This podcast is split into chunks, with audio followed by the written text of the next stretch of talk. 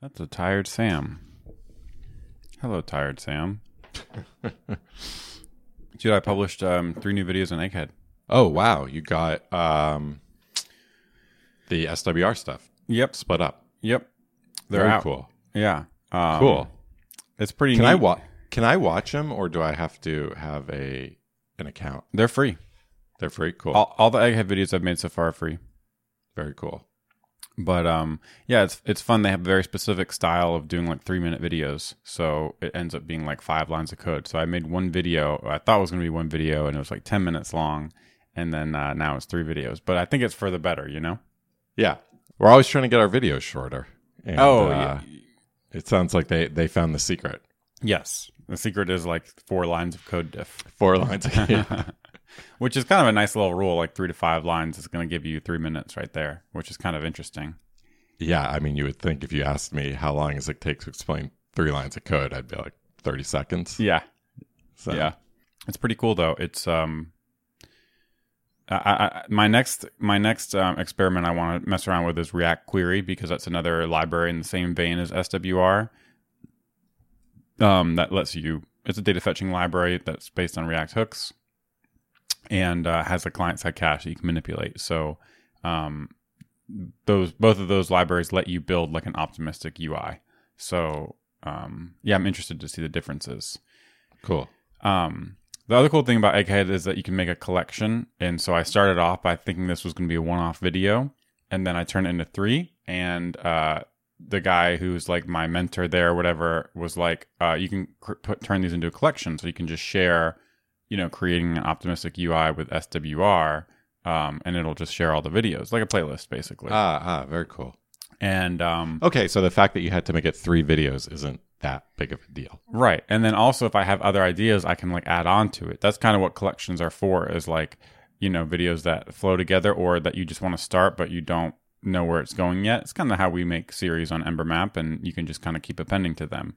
So um it's cool because I ended the video basically the videos, the three videos go through um like turning a pessimistic UI into an optimistic. So first you update the cache with the data on the client, then you save the thing and then update the cache with the data from the server, and then you indicate that like the background save is happening with like a little indicator. Um, so those are like the three videos. And then like, but there's more parts. Like the natural follow up is like, oh, if there's an error, like roll back, you know. Hmm. And I didn't have that in the original video because I thought it was one video and I wanted to keep it as small as possible. But now I can just keep making small videos and add to it, you know? Yeah, it's pretty cool. So I was thinking next I'm going to do the rollback thing with air. And then what I want to do is like experiment with like extracting a hook, like a use resource hook, because I've been wanting to do that in like the last three projects I've written. And I think it would be a really good, um, a really good, like really cool thing that you can do after you've gone through the work of the four videos and understand all the moving pieces, you know, because it's a lot of boilerplate. Yep.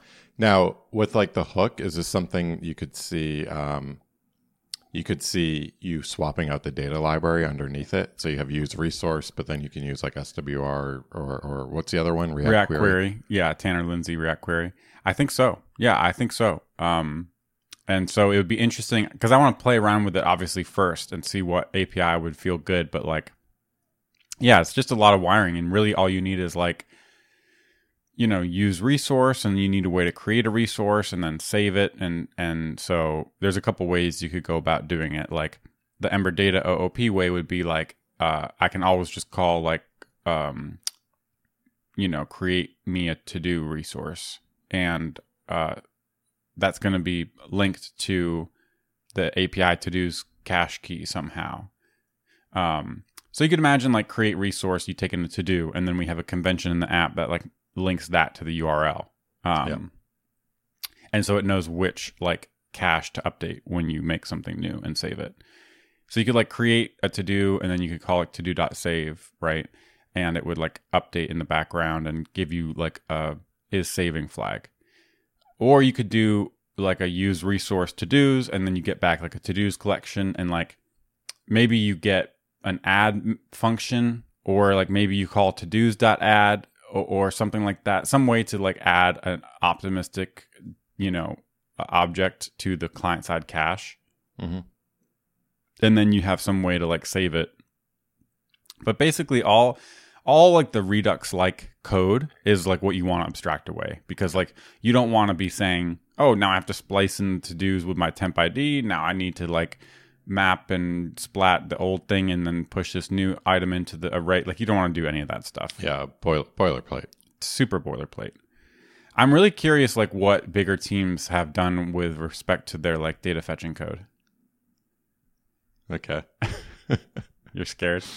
Yeah, I mean, yeah. There's a lot of like some some secret that a big team has. Well, I, I think it's like the first thing I would reach for abstracting because it's like, dude. So this is one of the things I want to talk about was just like optimistic UIs are so powerful and great, but like they also add so much stuff. So um, I mean, there's a whole there's a whole new state. there's many new ma- states. There's Yeah. many new states. So like if you have a to do, the video goes shows like a to do uh, app, and you know when you basically click on a new to do field and type in something and hit enter, then like the world freezes while the thing is saving.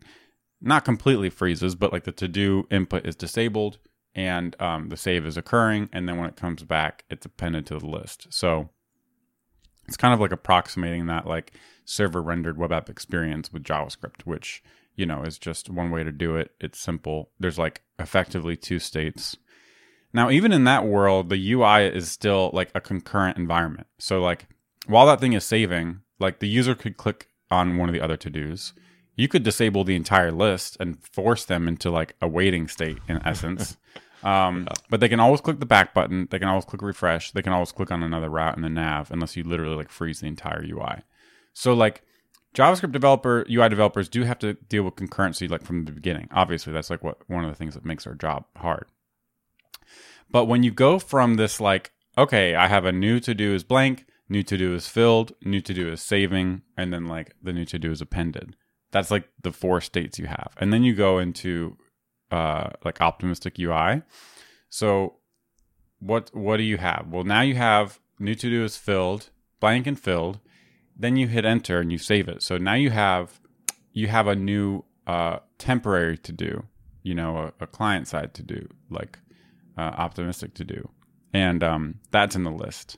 So now your state, your UI is back to the initial state. You have a temporary to do in your global collection that's being rendered alongside your other canonical server rendered to dos.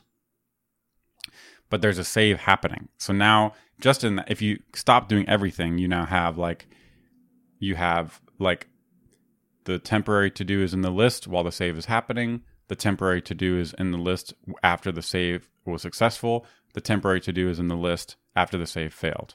And hmm. then if it's successful, you have like the two states where it's like there's a temporary to do there and then you want to replace it with the canonical to do from the server. So like right there you have like four different things that can happen just by making an optimistic UI. And then add that to the mix that the person could start adding a second temporary to do in the middle of all these states. Yep. Yeah, it's basically all the all the states that you originally had duplicated because you have them all also while the to do is saving. I mean, it's really like a, it's more like a, it's more like a product because of any of the temp to dos because they can save in Yes. uh, parallel. Um, you have like multiplicative uh, states. Yep. You have like three temp temp to dos, and uh, any of them could be in any of the three states or whatever.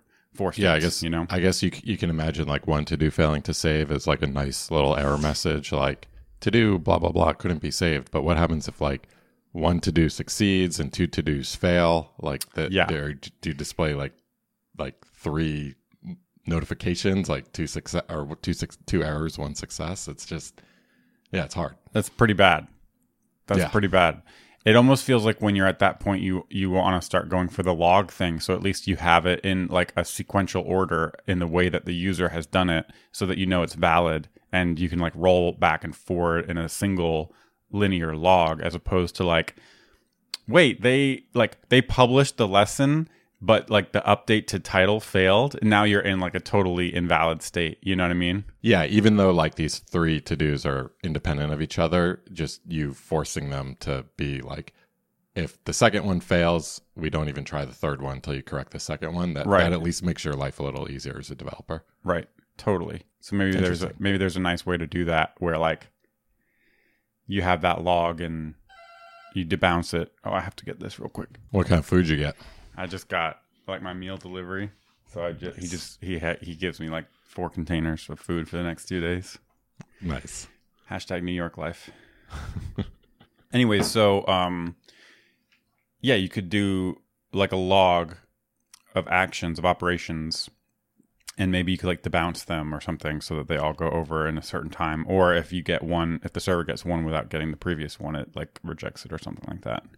Yeah, you know, we talked about Logux, I think, a, a few weeks ago. Mm-hmm. But um, one of the things I really liked about it was even though I'm persisting the log to the server, as a developer, I don't think about that. Right. I'm just writing to the local uh, uh, Redux store. right. And then that all those um, actions are then ending up on the server. So in a sense, I I feel like it made it easier because I didn't have to. Uh, if you buy that the whole UI is optimistic, Right.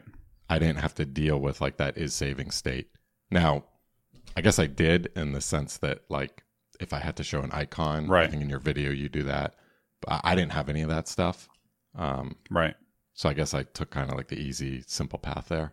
No, but it's good to think about, and it's it's pretty interesting to think about, like there being an abstraction like that that actually makes this whole problem easier. You know, Yeah. it's like the simple version with the pessimistic UI case is like straightforward. We can do that, but like you always have these edge cases, or like you're dependent on the network when you don't need to be, and um, yeah, it's cool to think of an abstraction that could really help there. Um, so um, yeah, the use resource hook is is interesting to me because I just feel like um, yeah, there's a lot of boilerplate there, and uh, it also got me thinking like the Logux thing is interesting because Logux is like framework independent, right? Yeah. Um, and uh, the data fetching stuff is like is pretty interesting and like a hook would be cool, but like I was thinking, what would it look like to have a library that's like that's not based on React, but that would be easy to integrate with React. Yeah, I, I, I guess. Uh, I feel like this should be abstracted from an app that we actually build. So I think it should start with React and For then sure. go, then go to the general solution. Right. I guess Um, that's like a, a way of saying like I have no idea what it would look like. Yeah, but like I like that XState is is not is not based on React and it has an integration. And it just the reason I started thinking about this was because like so Ember Data has so many of these good ideas, but they're they're just locked inside of Ember. And um, same with like a lot of things, right? Um, Mhm. Now I guess like MobX is is is that a React library or does it have React bindings or whatever? Uh, I don't know. I would. I guess it's has React bindings, but I don't know. Yeah, I was just thinking that like it's just a bummer that You know, I would actually, I would actually think that like most of these libraries we're going to talk about in the React world are probably not tied to React. If you think about like what React is, it's, um, you know, the component layer, uh, JSX, and a bunch of hooks, and so you could imagine like, you know, just using that hook layer as a, a wait, what did you say? Bindings. bindings. Yeah, it's I easier to a good- imagine the, the the boundaries there.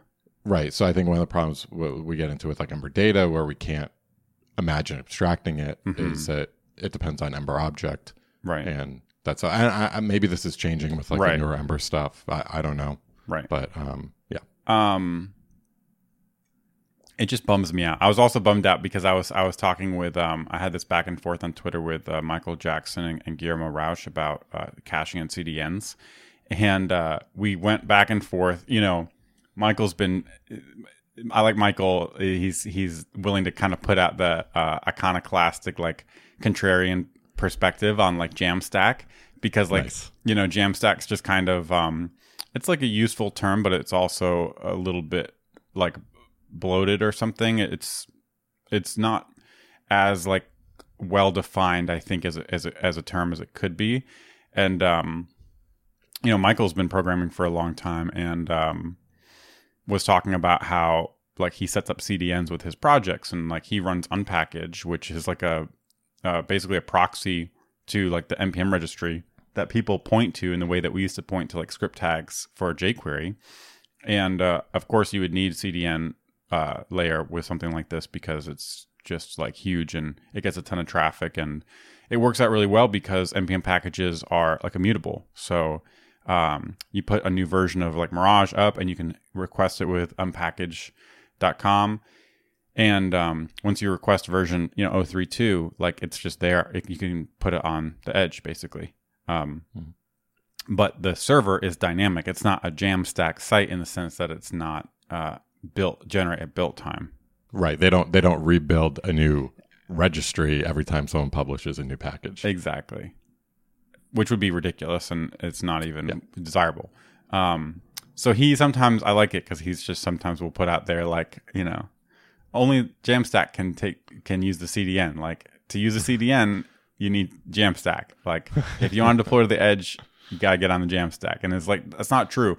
So the back and forth was interesting, and um, Guillermo, I think his point was more that um, you can use a CDN to deploy your app to uh, servers around the world for any app, um, but you have to configure in yourself, configure it yourself. And if you are able and willing to abide by the constraints of Jamstack, then companies like Vercel, uh, Zeit, and uh, Netlify will be able to do that for you.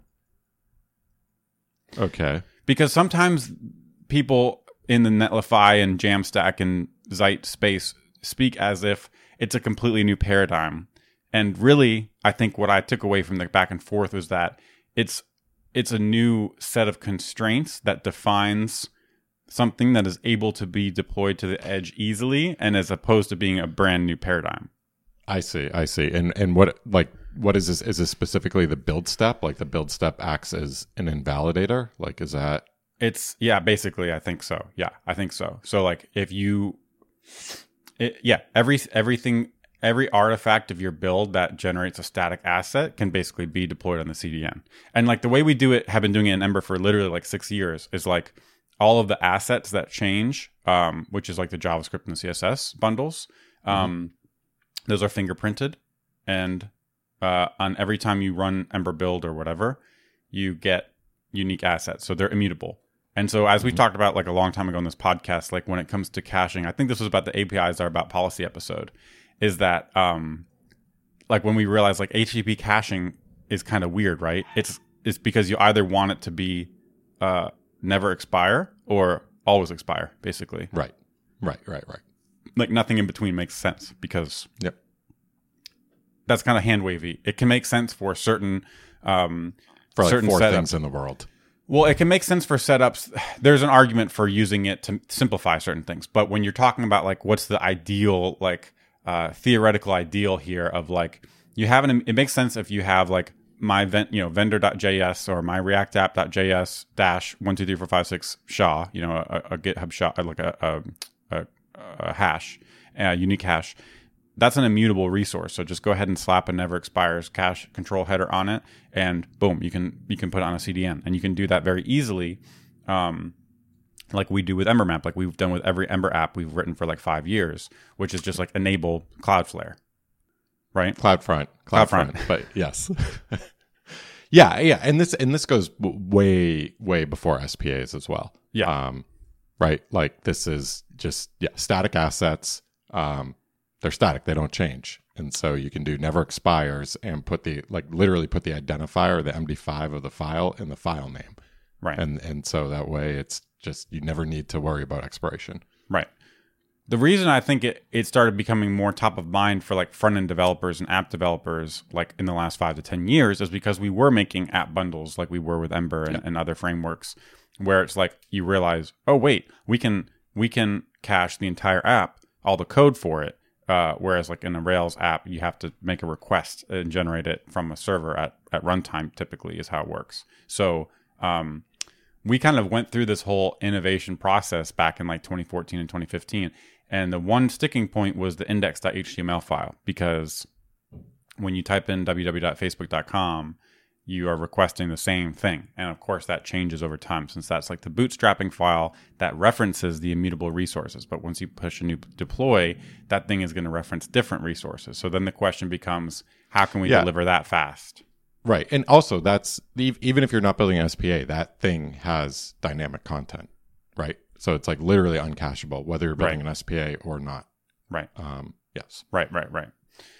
So then in the Ember community, the answer was um, you don't want to cache it. Like you would not want to put a cat. You could do it. You can add a cache control to like an index.html file, and uh, the problem is like uh, your your users' devices are now going to like hold on to that really tight, and Mm-hmm. um, you won't be able to get push push them new updates because basically when you set a cache control header um, of like anything other than like never uh, always always expires now you're putting power in the hands of the user's device to determine when uh, the best time to invalidate is right Yeah.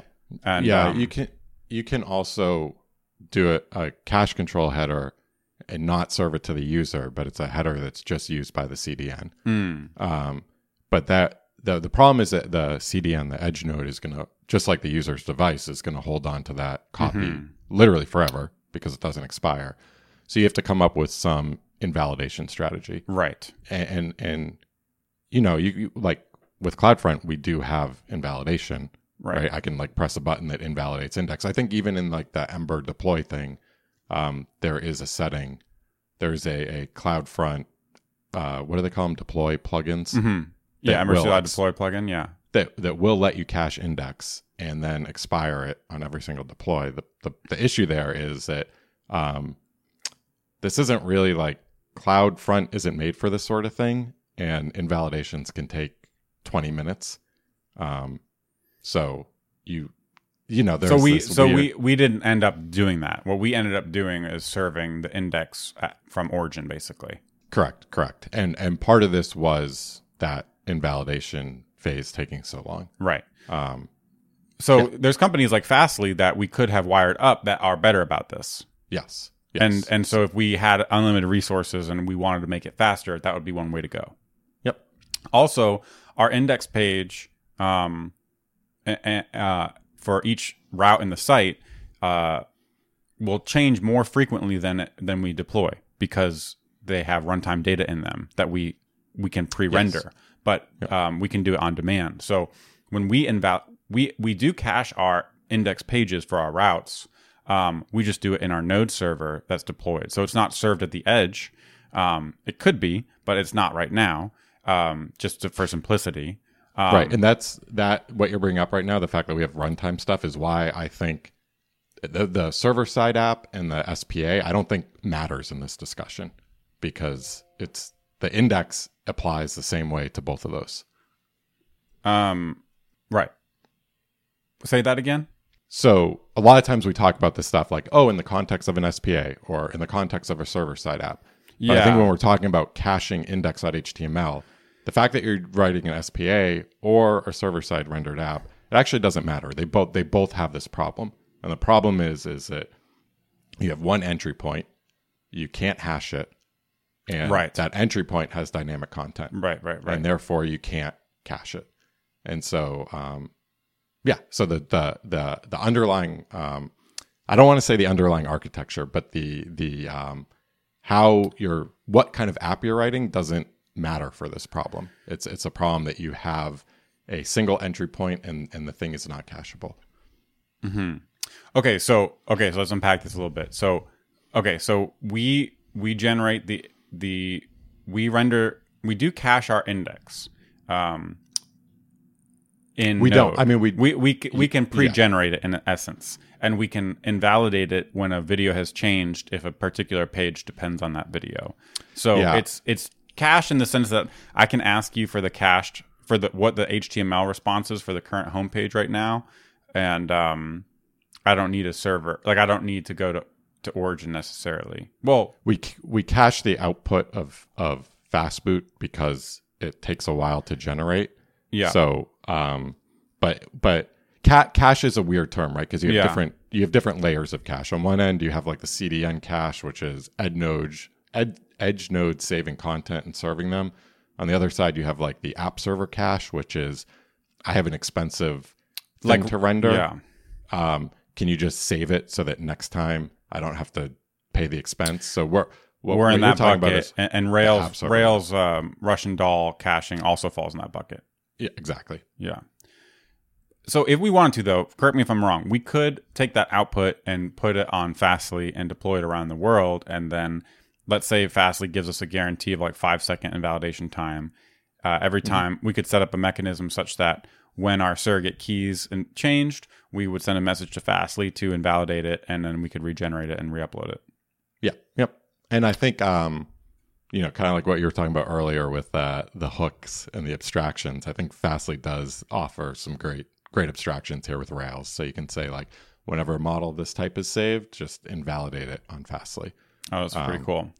Yeah, but but I think one of the things that you're probably going to drive at here is that still a lot to set up. And it's Yeah, exactly. Like, So you have to have like a deep ops knowledge. to- Yes. So this is this is like what I think Gear the angle Guillermo is coming from, and I felt like it doesn't always come through when folks are talking about Jamstack because again they talk about it as if it's a completely new thing when in reality it's a set of constraints in the same way that the 12 factor app was a set of constraints around Rails apps, such that if you built an app in this way, we can now take it and deploy it anywhere and scale it up and give you zero downtime deploys and all of these great benefits that fall out of the constraints, right? Yep. Yep. That I mean that awesome. Awesome point. Yeah, because like deploying deploying web apps to servers was nothing new when when that 12 factor uh, paper or website came out. Yeah. Um, but yeah, it changed it changed how exactly how we think about deploys. So, Yeah, yeah, yeah. So Jamstack is really a set of constraints. And so, okay, let's keep going because tying it back to what we were saying, which is like we cache the output of Fastboot because it's slow, and then we can we could eventually cache it. But like in our case, in our website's case, and many websites' cases, if a page is dynamically generated, it's the invalidation is not actually tied to a deploy. It's tied to database changes.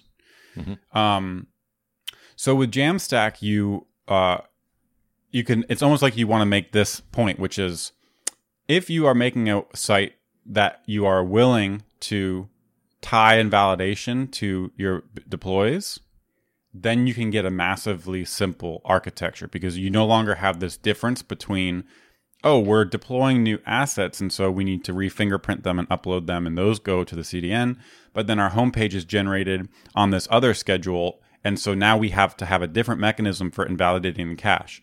Jamstack says if you can take as much of your content of all your assets and if it's okay to only redeploy and rebuild the generated content when you're actually deploying new code then we can do it all together and we have one really simple way to invalidate everything about the app and then one really simple way to cache everything about the app does that mm-hmm. make sense Yeah, it does. So so it's basically saying like the the more code that you run on the client.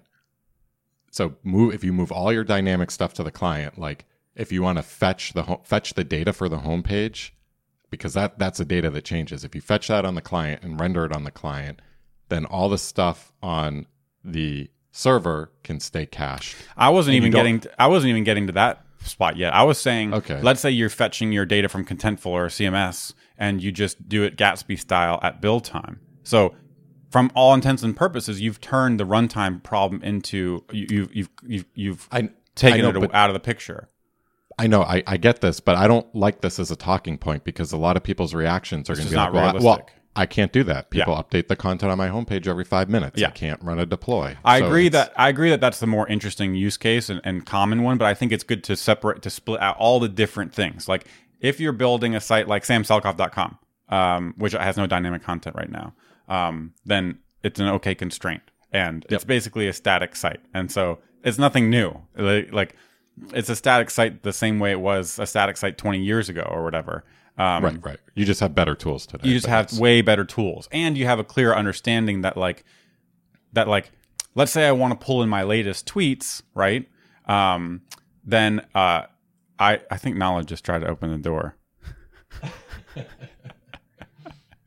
i just like noticed like a Hold, slit hold, hold on one second. okay you take care of it let's see uh, if the viewers can watch um little miss nala coming in that's uh nala is uh is Ryan shiba inu and um she she loves her right. dad Hey, I gotta I gotta go in like five minutes. Okay, cool. Let's um let's wrap this one up and um There's a lot. Uh, there's a lot more to say. So Yeah. can we?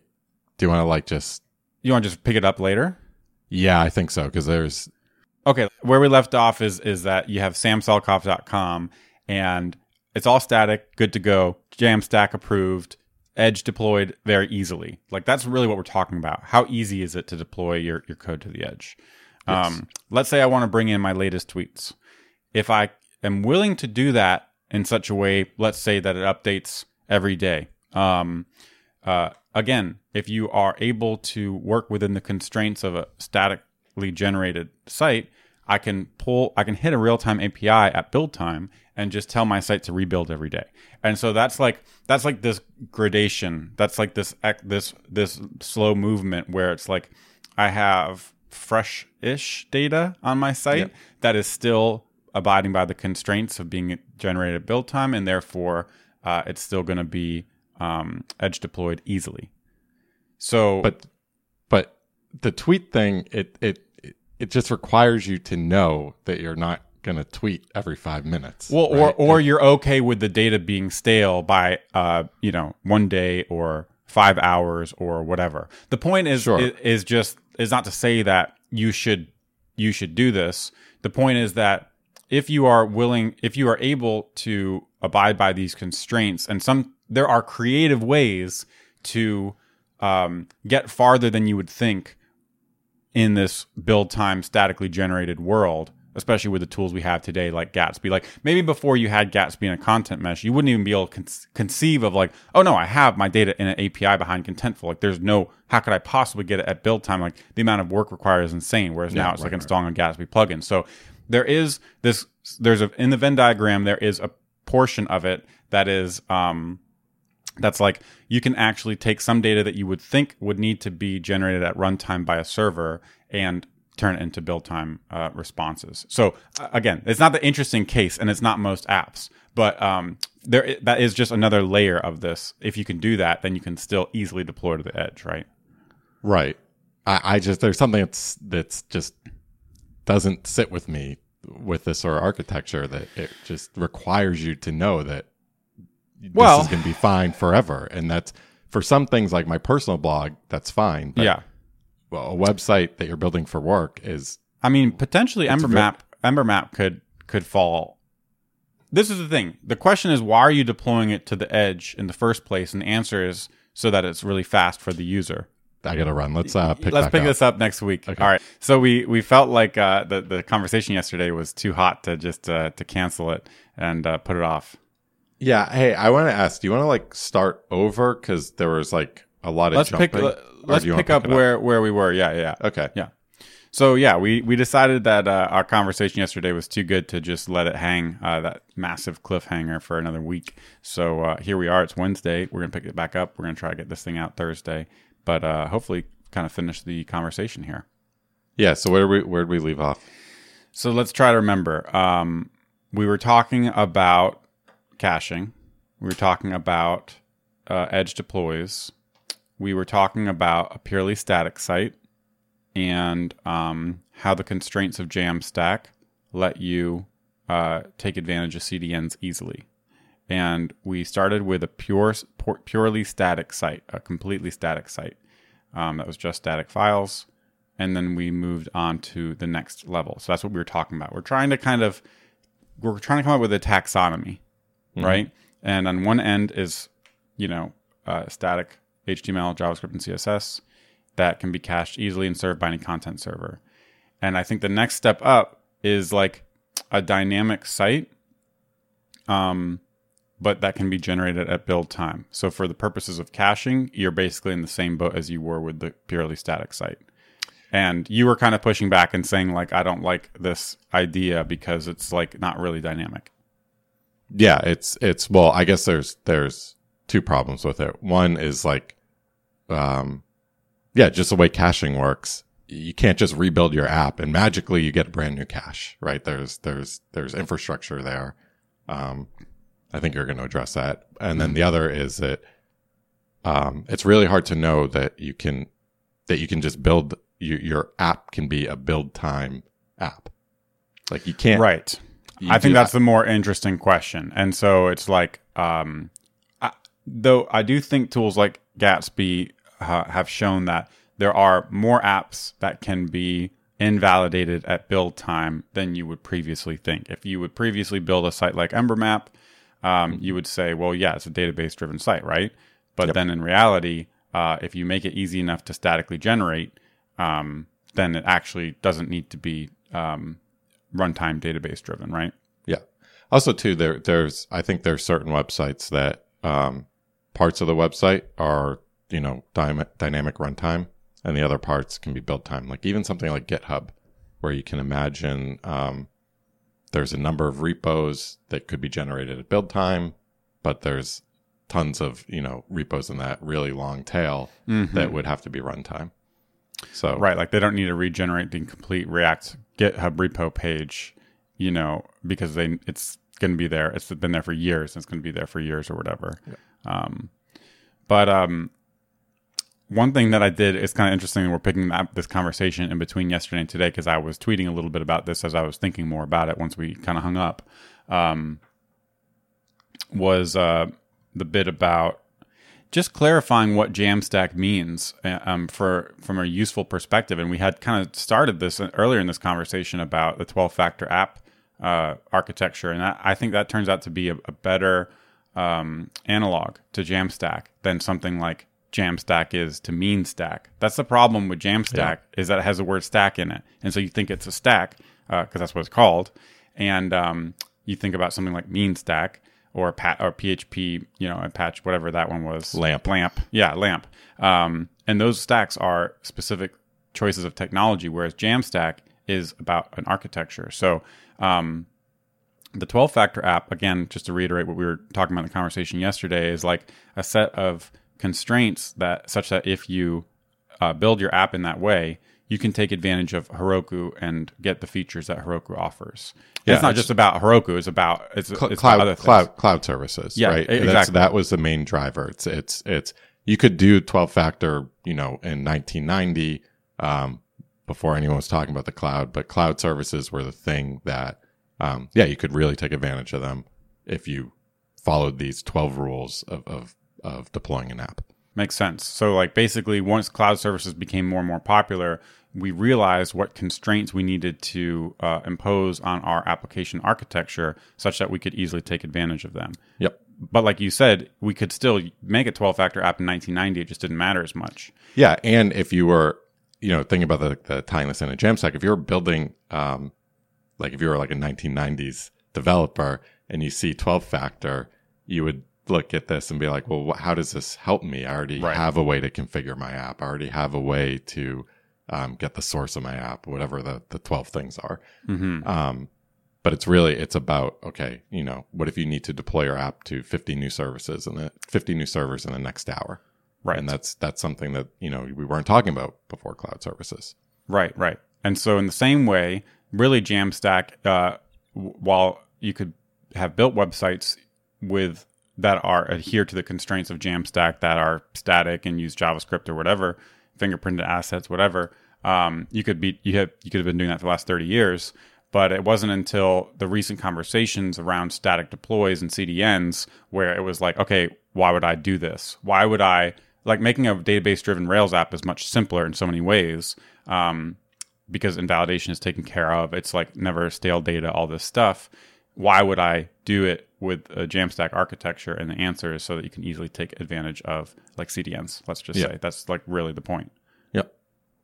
So it, it really makes sense to me to think more about it like that. Like, and I wish it was talked about like that as opposed to saying WordPress is not a Jamstack site um, because that's not how we talk about 12 factor apps. But that's like on the homepage of jamstack.org or whatever. Interesting. Yeah, great. y- I, I want to go back to um, so like 12 factor is definitely sort of like a, a best practice, if you will. And what did you say? You said mean stack. That's definitely like an application. Uh, it's a stack. Right. Um, What Jamstack feels somewhere in between because when I think of 12 factor, I think like if whether I have a Ruby, Python, or Java app, these these these apply to me. But um, with Jamstack, like, do I need to uh, be using something like Gatsby or Next when when I when I talk about this? Yeah, good question. So let's try to unravel and like get away from the Jamstack thing and talk about what the actual benefits and constraints are. So the benefits are really the CDN is is is the idea. Um, they say like no servers needed. Like what they mean is no application servers. What they mean is like um you have a part of your app or most of your app or all of your app uh, that boils down to static files. So even Next and Netlify won't say you should never make an API call uh, from your React code to make your app dynamic. And so then the question becomes, well, um, like whatever data my use fetch is calling is not part is not deployed on the edge, uh, or it's not part of my static bundle, and so Or, or that's not or it's not even part of my app. Like I'm I could Yeah. be fetching from another source. Yeah. So I think it's a, a better way to think about it is is that it's really a continuum in the sense that you're asking the question from the beginning, how much of my app can I force into this box such that it will be easier and simpler to deploy, it'll be faster to the end user. It'll be CDNifiable Yeah. right? So that's that to me is really um, like you said like that's where it is actually different from 12 factor because you can point to an app and ask is it 12 factor or not which I, I think is nice. Whereas with jamstack and this stuff you're really asking the question um, how much of this is architected in such a way that it can be easily dis- deployed to a cdn um, via services that have no other idea about your infrastructure or architecture set up like Netlify and uh, now. And so that was where part of the interesting Twitter conversation with Michael Jackson was coming, where he was saying, "Look, we've been using the CDN for two decades, and you know I can put a CDN in front of, I can add Fastly to a Rails site. You you can do that." Um, and uh, yeah, you can choose to invalidate it once a month. You can set up a hook that invalidates it when the database changes. You send a message to Fastly, and you're going to have exactly the same performance as if you, you know, put a Jekyll site together and put it directly on Netlify. But the point is, like those things that your app has to do to enable the CDN. Let's say, like in a Rails app, you have to know that when a model changes, that invalidates these five pages. Well, now you can't really tell Netlify now that in an easy way. You'd have to configure that. Whereas if I have a Next app or a Gatsby site or a Jekyll site or something that has a Yarn build, now all of a sudden these services can opaquely uh, deploy my app to the edge without having to know anything else. So I think that's more of like the important point. Yeah. And um, I don't know if this is a good time to bring it up, but there are things you can do when you're building your app that uh, make that easier, right? That make that invalidation phase um, easier. Basically, uh, the more dynamic data that your server is generating, the and and the CDN is delivering, that makes invalidation hard because you, Mhm. you have you have to come up with a way to invalidate it.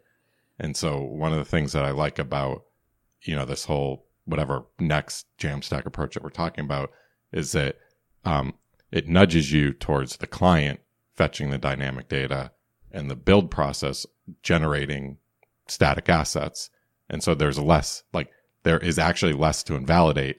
So you don't have to think about what happens when my database changes. How do I, how do I tell How I my to- JavaScript Yeah. because that's that's taken care of by the fact that you're fingerprinting your JavaScript, for example. So you've separated those two things. Right. And and I think yesterday you talked about like displaying a um a list of tweets and doing that at build time um is one of the things. But also too, like you could embed tweet.js, you know, Twitter's JavaScript API onto your page.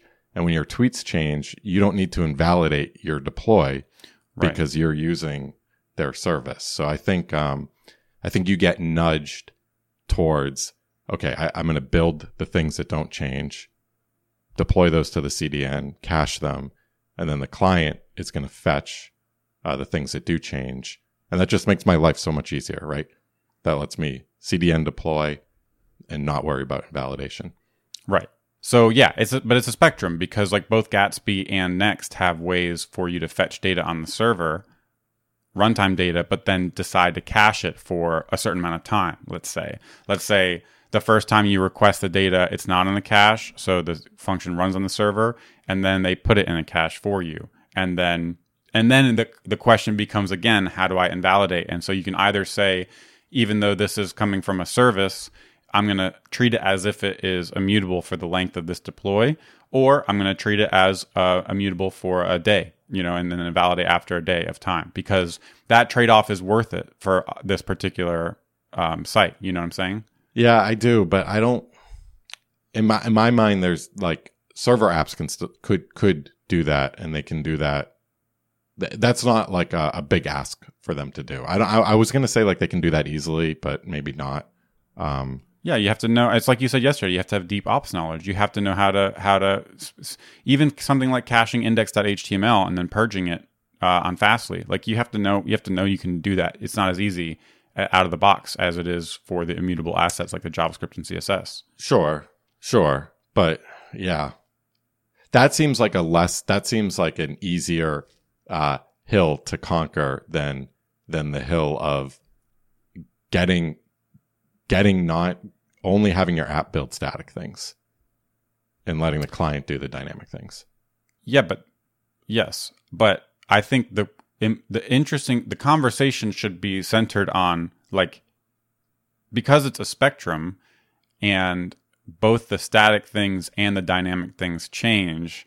That that's the thing where it's it's that's where some of this conversation gets a little muddied because it's like yeah, your assets are immutable, but they change every time you deploy. The question is like, what's the best invalidation strategy? And the point with Jamstack is that if you build static assets, we have a very simple, uh, battle tested way to invalidate assets, and that's by making them immutable and giving them a fingerprint. Boom, you've just taken care of it, right? And um, But that's not. But that's not the. the, and then the question becomes how do you invalidate other parts of the app that are not the code, source code in the JavaScript and the CSS? So then it becomes things like, well, index.html, the HTML the HTML document is, is a separate category because it's not immutable. Um, it's not. It's a, it's, a, it's the same resource requested that changes. So it's a mutable resource. So now we need a new strategy for invalidating that. And then when it comes to things like data um, that's coming from different sources, we have to ask the question how best to invalidate that. And so the point with like Gatsby's content mesh is like because we have this battle tested, well understood way of invalidating our assets, if you take all the data you need to power your site, and if you can draw a circle around some of it that is okay to invalidate along with the code, then you've just saved yourself a lot of hassle because it's very easy to do that. And that's that's how a lot of people use parts of their data, like making a blog on a personal website. It's the same thing. Um, you see what I'm saying? That's just that's that is something that you should consider. If you can do that, like we could make Ember Map like that potentially. Like we might get frustrated and then want to be able to see changes immediately and not have our data tied to our deploys. But you could imagine, for example, starting out like that, and it just it simplifies a lot of things because you get to use one invalidation strategy for everything. Yeah, I get that, but I think there's something deeper here because imagine a world with which JavaScript doesn't exist. Like they're hmm. just JavaScript's hmm. never invented. Hmm. We can still do the strategy that you're talking about, right? Uh, nothing you're you're talking about here is is related to JavaScript. It's we could build with you know whatever some new language Ruby and ship everything you know invalidate our CDNs and however they get new data they get new data we can hand wave that away um but like the we're we still think of the things as like um this is static it's build time and um yeah there's just like there's no you, you Well, can but s- if you have a new Rails app, you're not thinking like this. You're not thinking about generating new versions of index.html for But- each time each time you deploy. But you could i mean you could like Yeah, you could. you know. and if you do it, you get to take advantage of this really simple invalidation strategy. But the point that's that's that's, that's what I'm saying. The point of Jamstack, to me, just thinking out loud, trying to unpack this, the point is like, look, there's this really easy way to invalidate things. If you use a tool that gives you as much of your app in that form as possible, now we have a really easy way to do that, and you can use services that take advantage of that fact. Which is why Yeah. you can't deploy, de- de- de- deploy a, a Rails app on Netlify to the edge.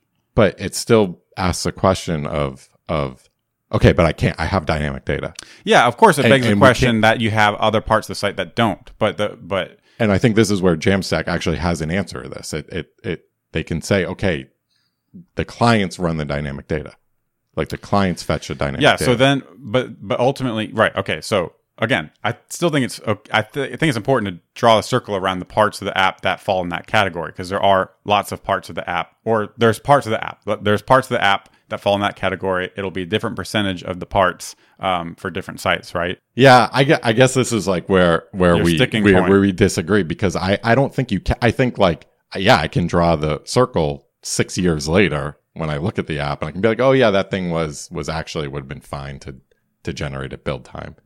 Um, but I think when you're developing an app, you can't. You just you can't. Well, if we're developing an app, I can tell you right now, 100% certainty that the JavaScript and CSS should fall under this bucket. Okay. Okay. So, right, you know, and, and images, you know, static images that are in the source code Yep. and fonts and other assets that are in the source. Yeah, I'm I'm I'm I'm with you there. And then as soon as we hit like No, but it's it, but but page- hold on, hold on, hold on. hold on. But the, the reason I think it's important is because even though that's all true at a Rails app, we have not been deploying those parts of a Rails app to the edge, have we? Yeah, I mean, I mean, a, I Rail, we- a I Rails a Rails app deploys its assets to To CDN, CDN. Yeah, yeah, if you But set it- it up. yeah. I mean, but it's it's. I mean, there's like Capistrano. It's like two lines of code. Wait, wait, wait, wait, hold on, hold on. No, no, no. That's I feel like you're backpedaling on what you said yesterday. I've never used Capistrano, so to me, I'm that's not going to be something I, I'm going to do when I Rails new and push to Heroku. You see what I'm saying? Whereas that's part of why this is an important conversation because if I ne- create a new next app and push to now, then I do get that for those pieces. Whereas if I create a new Rails app and push to Heroku, I don't. And the question is why? And the answer I think is because we are being more clear about what the boundaries are, right? I sure, but I don't. Mm, I'm gonna. I'm gonna like. I kind of agree with you, but I want to push back because I. I don't. This is So very a like for a Rails developer. This is very easy for them to do. I, I kind of think it's like. Um, Just lack it's of like you're you're picking yeah exactly you're picking on like a very newbie Rails Okay, but- developer and I can find a newbie JavaScript developer that is making you know that's not making that's not architecting an app like this. Okay, And- so the and it would be question is like, for me to- is an app like that a Jamstack app, a Jamstack site? no Why? because it needs to go to origin for dynamic data. Hold on, I feel like we're talking past each other because let let's say let's just let's say that you you The, the reason it's not a Jamstack site, at least my interpretation of this, is that in order to get any data for a web page, you have to make a request to the server app. not if it's static in in the HTML in the job in the assets that are cached by CDN, the way you just said a, a good Rails developer would set up. Well, the Rails developer is going to cache the assets, so the images, the Okay. um, CSS, JavaScript, but they're not going to cache the HTML. Like they're going to have a thing that's like slash user slash one, and that thing can change. And sure, they can set up fastly, but that's where like that's where the ops knowledge and the like you have to really think about what you're doing. Okay, You but that's what I there. was that's what I was trying to get at though, because that index that HTML is cached if you create a new next app and deploy it to now. Okay, but then but this is this is So is that what makes a, a no Hello World next app a Jamstack site, and it doesn't No. make a Hello World Rails app a, a Jamstack site? no no no no because because The again answer is no one knows. no, no, the the, no, no, no. The answer is no, and I want to build up to here, but the Yeah. answer is no because in a world without JavaScript, you could imagine having this strategy. You could imagine building a static site in Ruby and deploying it to the CDN, and yeah, having I know, some. but imagine like middleman was as popular as SPA architecture was. Like someone would invent a a Netlify for middleman. No, but Middleman does work on Netlify. Okay. Okay. That perfect. So that, But that's but the that's point. not uh, but uh, that's there- not Jamstack. It's not. yes, it is. It's literally on the homepage of Jamstack. Did I just get owned there? yes, I think you did, buddy. Jamstack. I don't. But why? I don't consider Jekyll, that. Hugo, Next, Nuxt, Gatsby, uh, Okay. I wouldn't. or I another wouldn't. static site generator. I wouldn't consider Jekyll I look at Jekyll and Next is and is very very different because Next has the ability to have the client fetch data. What is the Jamstack? You may have already seen or worked on Jamstack site. They do not have to include all attributes of JavaScript APIs and markup. They might be built using sites built by hand or with Jekyll, Hugo, Next, Gatsby, or another static site generator. The thing that they all have in common is that they don't depend on a web server. Okay. Well, in that case, then yes, the the static site generator is a Jamstack site. What about a Rails app set up with Fastly for caching HTML? Um, I mean, it depends on the server. So I think This the is stupid there- to me, man. I think this is really like dumb. Hold, hold on. We can, we, but there is another level Yeah, here that yes. we can get to. So yeah, I agree. When you read that description, like I look at, I look at something like Jekyll and Middleman is, is, is fundamentally different than Next and Gatsby. And, and I want to get to like why that is. Yeah, I want to understand that too because uh, I don't know if I agree because in a Jekyll site you could make an AJAX request with some JavaScript. Sure. And a Gatsby site can be purely static. Sure. And you can do that in a Rails app too, but Mm-hmm. just developers don't. I mean, that's like a very special architecture if you have Well, our Gatsby site from MirageJS.com is basically what it would be if it was Jekyll. Yep. Yep. So yeah. So I don't, I don't consider that a Jamstack site. But I guess I'm wrong. so I need a new term here.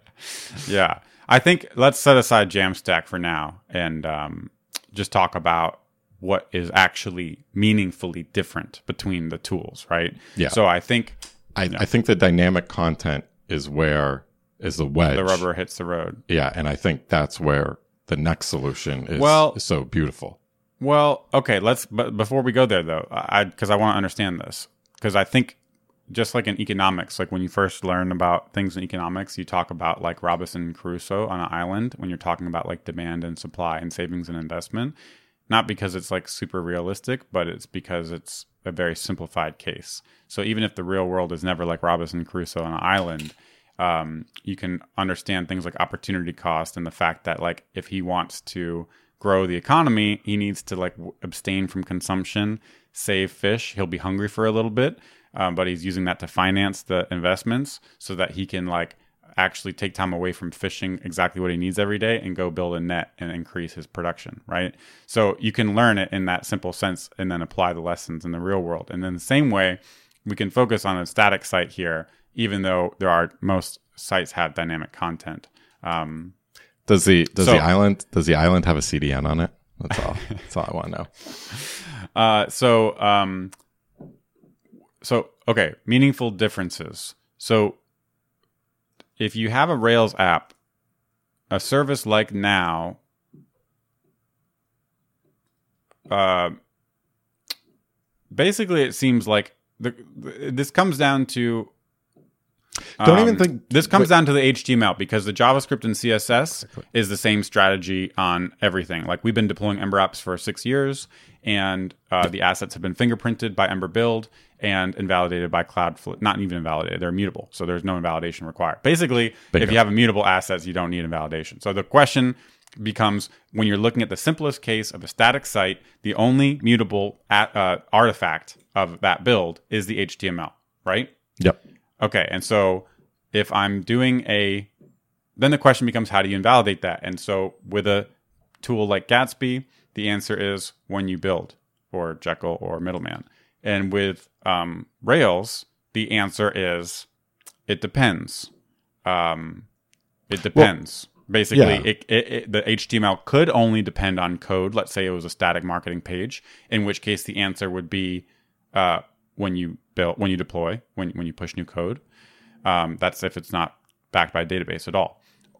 Otherwise, if the HTML is backed by a database, then the answer becomes um, you invalidate when the database changes. And that is enough dynamism such that tools like Now and Netlify cannot automatically uh, deploy the HTML uh, to a CDN and then invalidate it without extra configuration.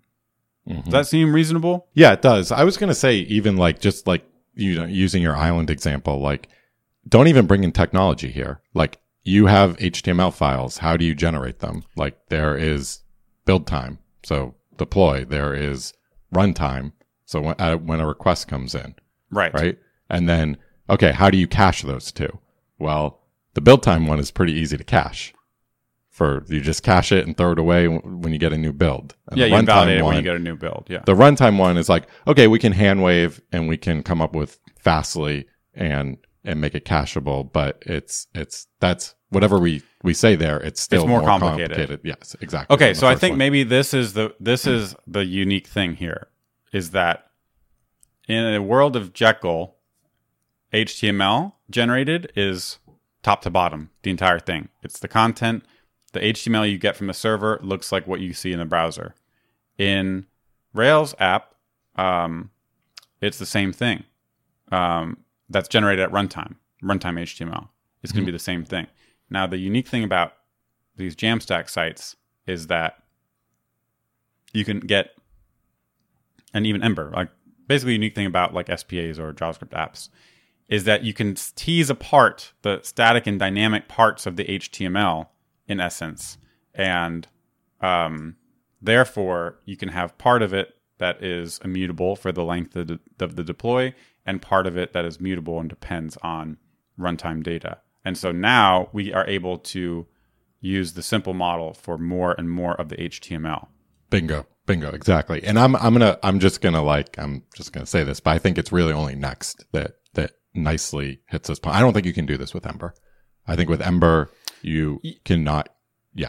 Yeah, yeah, because it's too it's intertwined with the data fetching in the same way that a Rails app is intertwined with the data fetching. That's how you code the templates. Yes. Whereas when you're doing Gatsby or Next, you're thinking about um yeah, the there's like the yeah, the different hooks that that run separately or um I It's guess really if you server render like a if you server render a, a create React app Same- and the same problem effects as don't run. No, but if the effects don't run, but if you can pre-render it, then you could cache part of the HTML, right? And then it just hydrates. Yes. And this is this is what I I mean, I think this is the this is why I consider the next model. Like when I talk about next. Um this is what they nudge you to more than other frameworks do.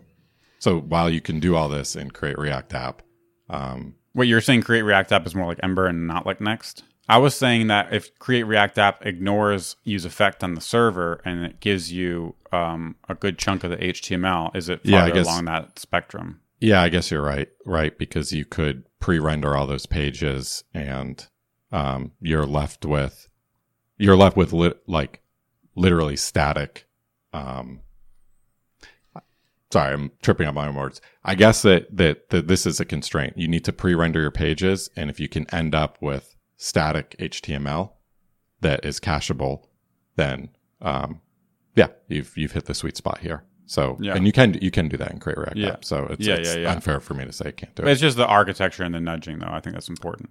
Yeah. Okay, so it seems like now coming back to the 12 factor app and the services you can take advantage of, like, okay, so Michael Jackson runs unpkg and he has a CDN in front of unpkg, but unpkg is extremely dynamic. So he's had to come up with his own invalidation strategy that is tied to the domain of his his website.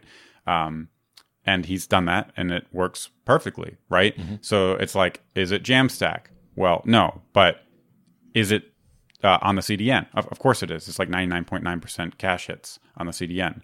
Um, so if um, Jamstack is about getting you to the CDN, the question is like, um, how does it do that? And so uh, it's almost like even if you have runtime data, if you can push that off until the end and do Yes. it at, at, on the client's device via JavaScript, you can now draw a circle around the parts of the code that you care about that that that are um, not dynamic, and that's just all taken care of for you.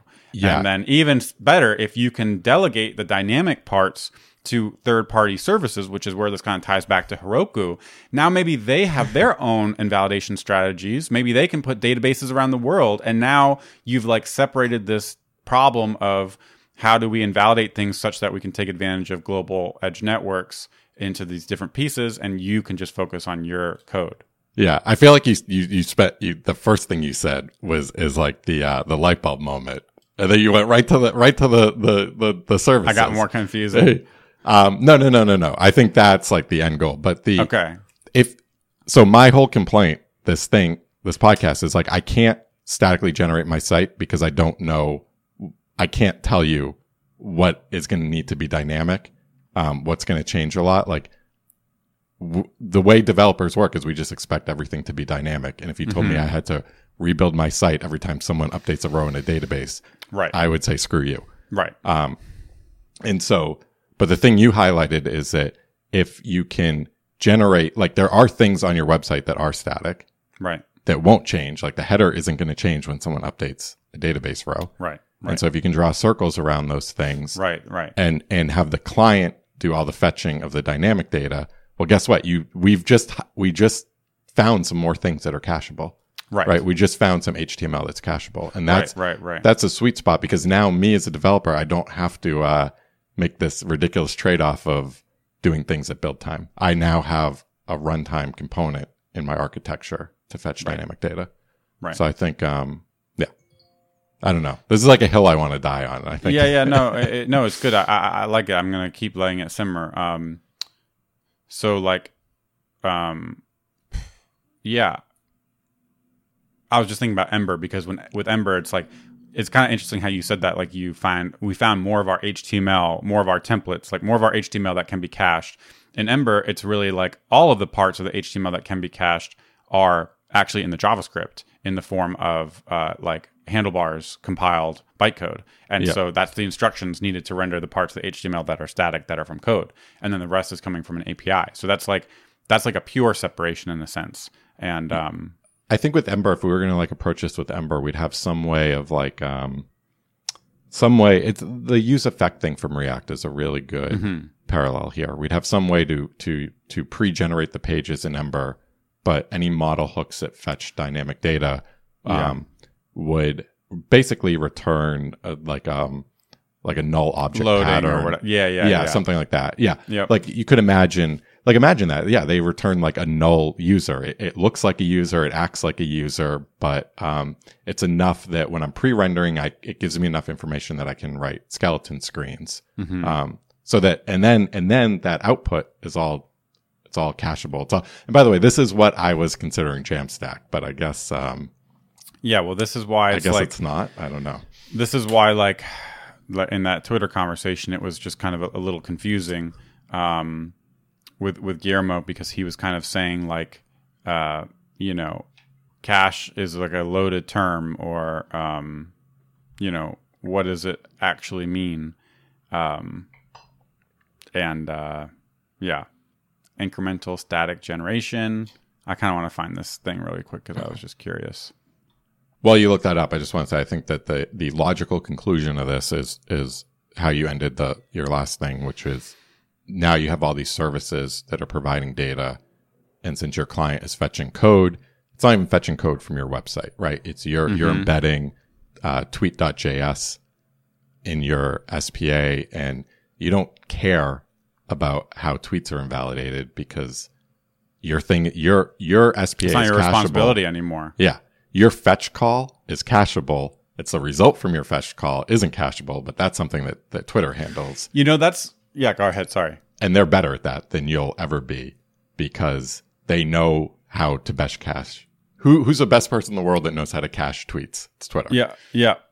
That's a really interesting point because even if you had this set up in your Rails thing, and we're talking about which cache and validation strategy you want to use for different parts of your app, let's say you were using the Twitter API from the server on your Rails app. Now, how that is invalidated affects how you invalidate your whole app. Whereas if you push Your off whole the, page, your whole page, any Yeah, page, your that whole dis- page. yeah, any page that displays a tweet is now invalid when a Yes. tweet, when Twitter changes. Yes, but if you push it off to the client device, then um, you're, it just doesn't leak into your code at all anymore. Yeah. So Yeah, that's pretty cool. Yeah. This is my interpretation of what the next, how next is approaching.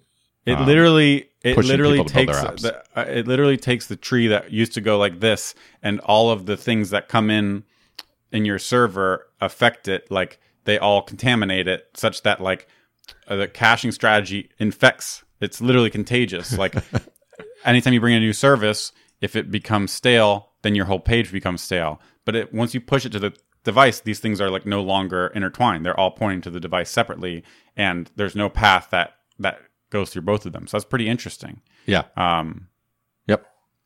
now, at the same time, Uh, let me just scroll look a little bit more here. Uh, I guess I got to the end of that. I didn't find it. It was something about that. Um, yeah, caching is not cache. Caching. This is not cache. Cache is not the right word because they're ephemeral and subject to slow, unavailable hits. It's distributed fi- static file storage. Yeah. Sure. There's an important distinction between your origin being a static file hosted in redundant storage, for example S3, and a static file being inside a server that's very hard to make redundant. I'm writing a blog post about this because it trips people up. Maybe we'll go through it next time. Um, but uh, what was I going to say? So the only thing I want to wind back on here, not wind back, but like uh, to challenge what we what we just said, which I think was a good thing what we just said, but we often so if it's true that if you push off data fetching until the end device, um, you you decontaminate the the staleness of a data from the staleness of the code and all the other assets. We often, when we build these things, we don't want our client apps to go to twitter.com. Like we actually don't want our client apps to talk be talking to five different services directly from the browser. We usually use a reverse proxy um, for all sorts of reasons. So I guess at that point, that's fine though. That just means that those things contaminate your reverse proxies, like data API server, which is like separate from all this other stuff. So it's still good that it's separate, um, but now you just need to use those things. And I guess that if you just don't do any caching at all on that layer, then you just fall back to the caching of the services. It's just being made. It's just being initiated from your reverse proxy, and that's fine. Yeah. Um, but you you do need to go to like. It does mean you need to go to like origin in a sense. Yeah. Um, And and that's a great point. We don't we can even say like sometimes you need tweets and hacker news posts and you actually have to do something that ties them together. Like you have to find all the words that are in both and blah blah Right. blah. And Right. that's might not be work that you want the client doing. right, Um, right, right, right.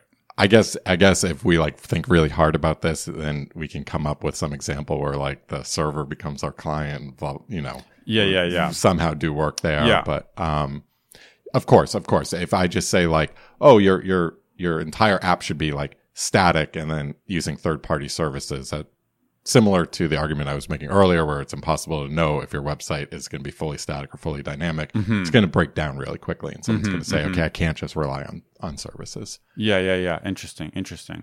Okay, so basically, we where are we at? Jamstack is about is about a subset. Everything in software is dynamic; otherwise, it wouldn't be soft. So it's really about breaking up our software into different levels of dynamism. And there's a set of our software that is um, is static enough that we call them static files. And if you can make the parts of more more and more parts of your app static, then we have a really good strategy for delivering those to the edge and invalidating them, or maybe not even invalidating them because they're immutable. Um, and uh, really, Jamstack is about embracing that as much as possible in, for as much of your app as you can. Then the rest of the dynamic parts of the app um, are going to all have their own unique ways to um, to invalidate and to and to distribute themselves as widely and as fast as possible. And that's going to look different for a MySQL database as it is for a Fauna database, as it is for a Twitter API, as it is for all these other things. And Yep. as those different things, you know, for example, for Cloudinary, Cloudinary might be like, oh, what the data we provide is actually immutable because we know when you upload a new image on our site, that's when we change everything. Um, Yep. so, um, whereas for S3, it might look different, blah, blah, blah. So, all these things are going to have their own strategies. But for the most of us writing the code, if uh, it's just, yeah, they fall into this bucket, it's very easy model to do it as immutable um, fingerprinted deploys to CDN. So, um, I still don't know what Jamstack means. Um, I thought I did before we started recording, but I, I could not have been more wrong. So a, a Rails app. The interesting one is like a Rails app with Fastly in front of the HTML, but then has its own like invalidation for for its database stuff. You know, yeah, at some, I mean, at some point here, you do end up just like recreating Netlify, right? And then, and then, are you, Jamstack at that point? Like Well- Embermap, like Embermap has our own invalidation strategy for our pages. We have a surrogate key, and we and we can p- purge that, and we could put all we could put Fastly in front of our our node cache. I know, but there's too many. There's just there's there's too many heads here. So like, yes, everything Yeah. you just said is true, but then we don't deploy our HTML to a CDN, right? But so we we, could. do. We could, but we, We don't. could put we could we could enable Fastly in front of it. yeah, yeah. But I guess mean, that's yeah. the we could. we, there's a maybe ma- maybe Jamstack is like you're not set up so that you can easily take advantage of like of caching your HTML without like a lot of work. Maybe that's like at a very high level. Like, can can can can a service like Netlify or now easily cache your HTML? If so, you're Jamstack. If not, no, because like the assets are already taken care of, right? I like that. I like that you're not set up. So I'm I'm drawing this back to like the 12 factor thing, right? Like if I'm building an, a server pre 12 factor, I could be like, yeah, but I can deploy the cloud, right? I can use these tools. Yes. I can do this. But you could always say like, yeah, but you're not set up. Yeah. Like there's You're not set up to easily do it. I can't pull down Ember Map front end and end up with run a command that gives me a bunch of index.html files. Like Yeah. I, I, I can't. Also too with Ember Map front end, you can't tease the um the dynamic parts from the static parts. So like Right. our the you said uh, it, it it contaminates your invalidation Right. strategy. We have a whole bunch of um static data on. If you think about like the homepage, we have a whole bunch of static data on it, but just one little change to any video on that page Right. Is going to invalidate the whole page. Um, regardless of if that change is even displayed on the page. Yep. So you could Yep. change a, a video and add, um, you could change its summary. Change the length never, or something. Yes. Yeah. Yes. Yeah. Uh, nothing about the homepage changed. And so, yeah, in that sense, we're not really set up. And to get there, we would have to put our heads together and say, like, okay, what does it actually mean for the homepage to be invalid? Um, where maybe there's an easier way. Yeah, or we could just not render on this. Yeah, exactly. Separate it and not and, and just do the data fetching on the client. That would be one way to do it. And then be like, all right, yep, you're good to cache this HTML until our next deploy, just like all the other assets. And then like now you are actually kind of set up to do it easily, right? Yep. Um, so Yep. that's pretty that's pretty interesting actually. Yeah. Um, And you know, the interesting, yeah. And it, it, you know, our main use case for server side rendering is bots. And I Mhm. don't see anything that we're talking about here that's incompatible with bots. Um, we would still have like runtime concerns because I wouldn't want to regenerate the whole website every time you change the title because that would affect like the meta tags. mhm.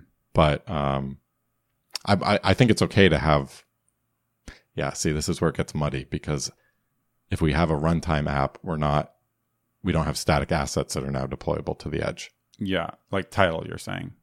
Like a meta tag with like title that bots. By the way, use. have you watched the remix uh, demo yet? They sent their email out. Oh no, I, I no, I didn't. They they talk about this. That's like one of the things in the video. It's like um, Awesome. you need a title generated from database data, right? Like from a request. And so we have that built in, and you're kind of like, yeah, actually I do, and that's Yeah, actually I do, yeah. pretty hard. Um, so it's pretty cool that they're thinking about that. So maybe we'll have more to say on this next time. But uh, Awesome. I know we, we've been going long now because this this plus yesterday is going to be an epic conversation, but I think it was a good one. Um, hopefully things are a little more clear now. I'm not sure, but uh, I definitely think Jamstack has some work to do regarding um, the clarity uh, uh, of what it is, and um, and just if you're seeing Guillermo and Michael talk and like we're not even agreeing about what cache means or like that I can't take advantage of a CDN if I'm not on Jamstack or something like that. I'm not saying either of these people are, are like misled. I'm just saying if you're observing the conversation from the outside, it might feel like that. Oh, if I want to do edge deploys, I need to be on the Jamstack. It's not true. But it's also not true that it's easy to do that if you're on your own s- solution. So, um, yeah, just all things I think are worth learning about since we're in like a early stages of this paradigm and it's still pretty confusing, I would say. Yeah, yeah. Um, it's funny. We'll look back on this conversation in ten years and be like, "Oh wow." True. All right, everyone. Thanks for uh, sticking along with us. Hope you all have a great week, and we'll see you next time. See ya. Bye.